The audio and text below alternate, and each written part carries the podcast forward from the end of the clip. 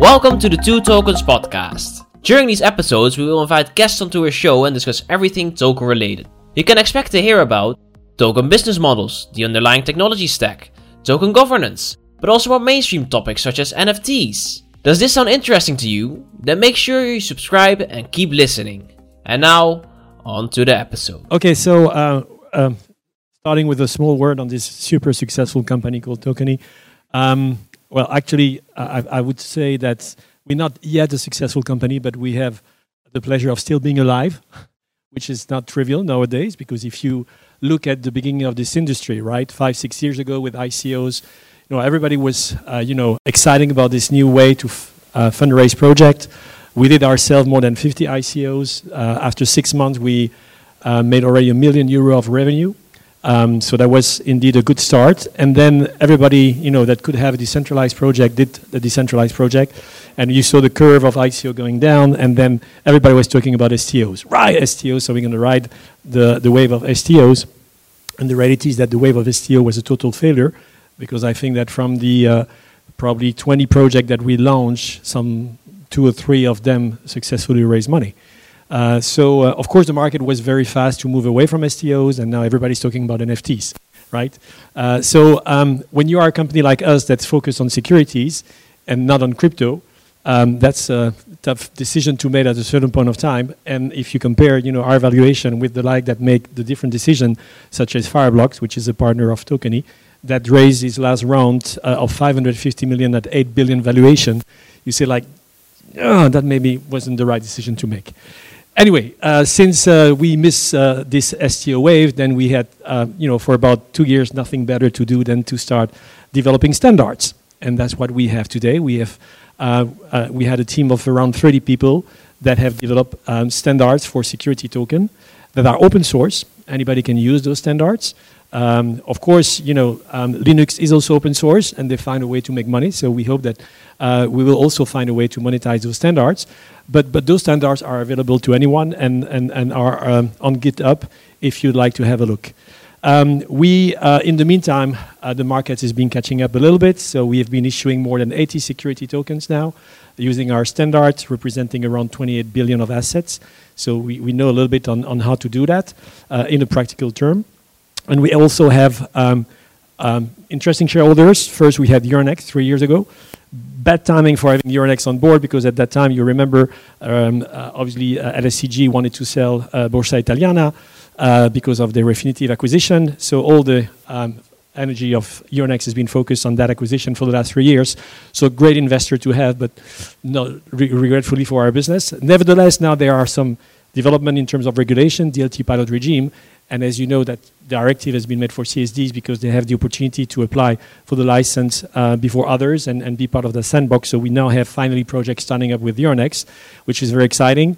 Apex, I don't know if you're familiar with Apex. Apex is, uh, is probably the largest uh, privately owned asset servicer in the world. They manage around 3 trillion of assets uh, for asset managers, uh, including BlackRock, and they have 5,900 clients. Uh, and obviously, the investment of Apex gave a clear message where this industry is going. Uh, off the record, they are planning to bring around one trillion of assets in the next three years on the blockchain um, for all the customers, and they are going to start mailing uh, in about two months now to all of them, inviting them to tokenize their assets. So if you wonder where the market is going, definitely that's a good hint. And we also have Inveniam as a shareholder. Inveniam is an interesting company. They do digital twins to enable to do real-time pricing of assets because obviously it's very hard to sell something on secondary market if you cannot price it. So uh, going, did you implement it some uh, additional animation? Not. Did I? Let me see. So it's a voice recognition. Next slide. Okay. So obviously that, well, I had that slide before what happened in Ukraine, so that's probably a counterproductive example, uh, regretfully. But uh, um, you know, when I want to talk about standard, I have a couple of use cases to show you know why standards are needed in the industry. And this one, as I said, is, is a regretful one. But you know that the wide of rail track in, in, in Russia is different than in the rest of Europe. And it was made obviously to avoid having train going into Russia to invade Russia. Right? It's still the case today. Um, uh, obviously, uh, it's regretfully very timely now that uh, it potentially could serve again. Um, but the reality before that is that no train could travel to Russia because of the lack of interoperability between the rail systems. Right? Um, obviously, you know that reference, but who knows why VHS won over Betamax? Any idea? The porn industry. So you know, obviously, your content. Um, so yes, it's true. Obviously, uh, and, and I apologize being in Holland that I didn't put the video 2000 because I had one at home from Philips, right? Um, it was a great standard, probably even better than the Betamax, but it lost as well because the industry, the porn industry, select, selected the VHS standard to distribute its content. So at the end of the day, you know, the quality of the standard is less important than market adoption. If you don't have market adoption, you can have the best standard in the world, it's sort of nothing, right? And of course, probably VHS was a great standard, but then it became very quickly obsolete because there was another standard that came and, and overtook, you know, from a technology perspective, perspective uh, how content was, uh, was distributed.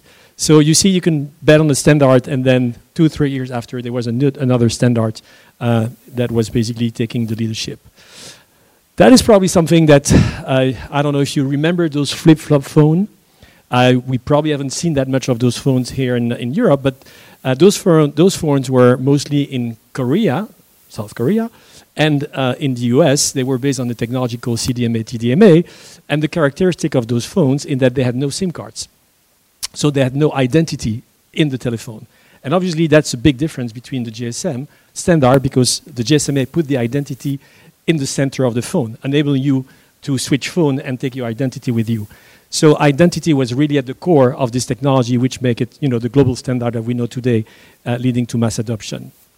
So why do we need standards in this industry, and what for? Um, obviously, if you take um, public chain, because I think that uh, we just had a nice explanation on why we don't believe that uh, private chain will work. Uh, but if you take public chain, if you take if you take the standard of uh, of Ethereum, for example, which is a ERC20 uh, format, the ERC20 is non-permission. That means that if I take an ERC20 and, and I transfer this ERC20, you will get it. But in a sense, this is great. But if you happen to be Russian or North Korean, for that matter, you shouldn't receive it. It should be blocked. So if you work on public chain, those public chain are non-permission. So there are a lot of things that you need to do when you start dealing with security that you cannot do with the ERC20 standard. For example, empower the issuer. We have a tendency to forget that, but the issuer is responsible for his issuance. So you have to give him the tool to be responsible towards the regulator. You need to be uh, capable of respecting terms and conditions. If you do a distribution uh, to qualified investors or retail investors, how do you enforce that if you have no way in, to control the tokens? Same for transfer. You know, you obviously, if you start dealing with equity, you have a um, shareholder agreements with transfer restriction. How do you enforce those transfer restriction? And obviously, the same applies to any form of asset, including uh, funds. How do you enforce governance? Taking again the example um, of, a, uh, of an equity, if you have tag along, tag along um, uh, applying to, to that. Um, uh, to that instrument, and, and the government says, okay, I can sell. How do you enforce that on something that is on permission? How do you allow new service offering? Obviously if you cannot control the token.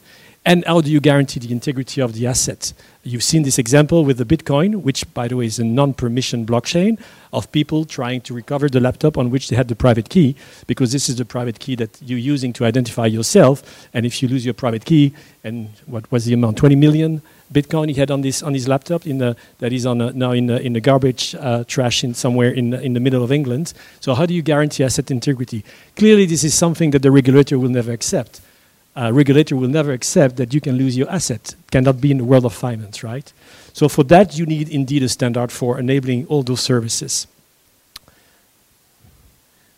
I think that we're missing a couple of uh, of the, the layout. So obviously tokenization can be done with the ERC20. Uh, it costs around uh, uh, probably five bucks. So the, the, the creating a token uh, is something that is indeed very easy that you can demonstrate to anyone. But obviously, it's very much like having a Ferrari without wheel. It doesn't bring you anywhere. So uh, in order to create something that is compliant with security law, then it happens at different levels. The first one, of course, is at the blockchain level. You need the infrastructure, and I can talk about it in a second. You need a protocol for the token, as I just explained, the ERC20, which is the sole standard that exists today, is not permissioned, that does not allow you to represent securities. And then you have applications. So this part, blockchain and security token protocol, are things that we have developed that are open source and available to anyone. And the rest are applications that we have developed to make use of those standards. But anyone is free to redevelop the same applications. Uh, blockchain networks, obviously, um, we started with Ethereum. We remain on Ethereum, despite the fact that a lot of companies offered us quite substantial amount of money to start developing the ecosystem. But we turned them down because we had this vision that um, if you want indeed to remove all those barriers of entry um, uh, to enable uh, a path towards critical mass, you need to build on, the, on, on one silo, let's put it this way. And, and we, from the very beginning, have bet on, on Ethereum. Now, of course, there was a lot of shortcoming with Ethereum, and I can, I, I can see now that a lot of those shortcomings have been addressed by the evolution related to uh, what we call layer 2 or EVM compatible.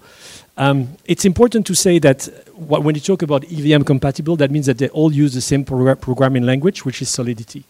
Um, so there's no such a thing as um, interoperability between blockchain that are not developed on Solidity. If you use Corda or, or others, it simply does not work. So what you need to do when you want to create this interoperability is to immobilize the asset on one blockchain and recreate the same asset on a different blockchain under the same, the same terms and conditions. It's feasible, but the problem is when you do that, you become the single point of failure in the network. And I don't see how large financial institution will entrust startups that are three or four years old to take all their, their, their, businesses and become the single point of failure to the network. As I usually say, you know, um, there is one guy that is the most important person in, the, in an organization, well above the CEO, which is the, the compliance officer that will say no, and that's it. A compliance officer, the, the CEO will never gain, go against the decision of a compliance officer. And if you are the single point of failure, that, that will not work for sure. So um, what we see now with, with um, EVM compatible, such as Polygon, uh, you can generate transactions. You see the cost, you see the speed. Um, obviously, we're not limiting ourselves to Polygon. We, Polygon was the first um, uh, EVM compatible blockchain that we've implemented, but we work also now on Avalanche, on the Binance Smart Chain. Um, and, and, there again, because they are built on Solidity, you can enable all those uh, future promises linked to blockchain, such as uh, DeFi. Uh, we work very closely with Polygon to, uh, uh, to implement DeFi protocol, which is where we see potentially the, the, the next big wave of, of opportunity. Uh, at the token level, uh, we have um, designed, initially we called it the T-REX, it was token for regulated exchange. It was nice because we had this great dinosaur. Uh, now we receive in the meantime recognition from the Ethereum community with our own ERC code, which is the 3643, which is not the self-declared code like the ERC1400, which is the, just put the brand without uh, consulting with the Ethereum community. So we went to, uh, uh, to the Ethereum community, we submitted our smart contract, they've been audited, and we received this recognition. So in essence, what the ERC uh, 3643 does is very basic. It replaces the transfer function of the, R of the ERC20. So it overrides the transfer function, and it replaces it with the compliance framework. We worked for about six months with DLA Piper to understand what were the terms and regulation applying to any type of financial instrument in as many jurisdictions as possible. That's why when we say we cover 170, this is true.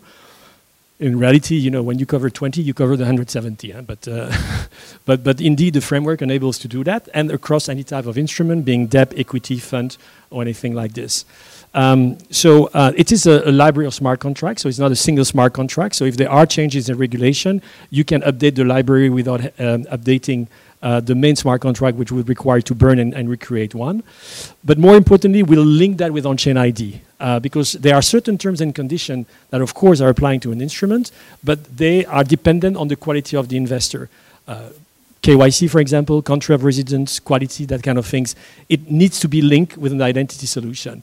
So there again, we didn't reinvent the wheel. We took an existing standard from Ethereum. Surprisingly enough, the two standards, the ERC20 and the ERC734 and 35, were developed by the same guy.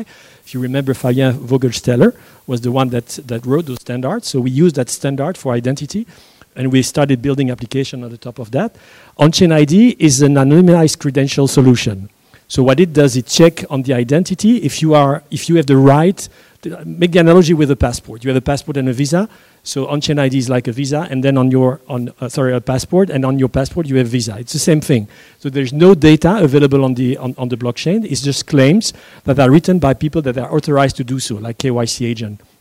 If those claims are not on your identity, the token can simply not be transferred. So it is anonymized, so there's no data. It's just claims. You activate those claims by, uh, by um, uh, asking for, for, for a transfer of the token. As simple as that. Uh, and then, of course, we've built, as I said, application to make use of that. We are going to spin off this activity of on-chain ID because there is great demand in the industry. This does not only limit itself to uh, uh, securities. There are multiple use cases. The first application that we did is to um, uh, develop uh, a connector called Comply DeFi that enables that enables uh, DeFi protocol to check the identity. For the moment, this is still anonymous, but it won't remain as such. The SEC already made that clear. So you need to have a, at least a minimum set of KYC assigned to a person. It can be a name, it can be an email address, but you need to have that. We're also using that to, uh, to um, um, uh, launch stablecoin. We signed our first stablecoin client. It's a bank in Bermuda called Jewel that does not intend to limit itself to Bermuda. They already signed um, customers in the US to launch uh, stablecoin in US dollar. We're discussing with bank in the UK to use that as well. Um, so this is obviously a mechanism to represent value and to ensure compliance on anything that obviously represents such a value. Uh, I'm almost done. So um, um, there are around 120 functions available on the ERC3643 compared to the 20 of the uh, 20 tokens. Um, uh, and as I said, it's free for you to use that. So um, this is obviously something that we would very keen to, to discuss with you, how we can use those standards to develop specific use cases uh, that uh, obviously will meet the one that you have already identified. Uh, in terms of liquidity, again, the idea here is to build standards. Um, there is, uh, and we know we discussed this this morning during the podcast, Milan, uh, but I think that in order to uh, achieve liquidity in market, you also need to enable interoperability.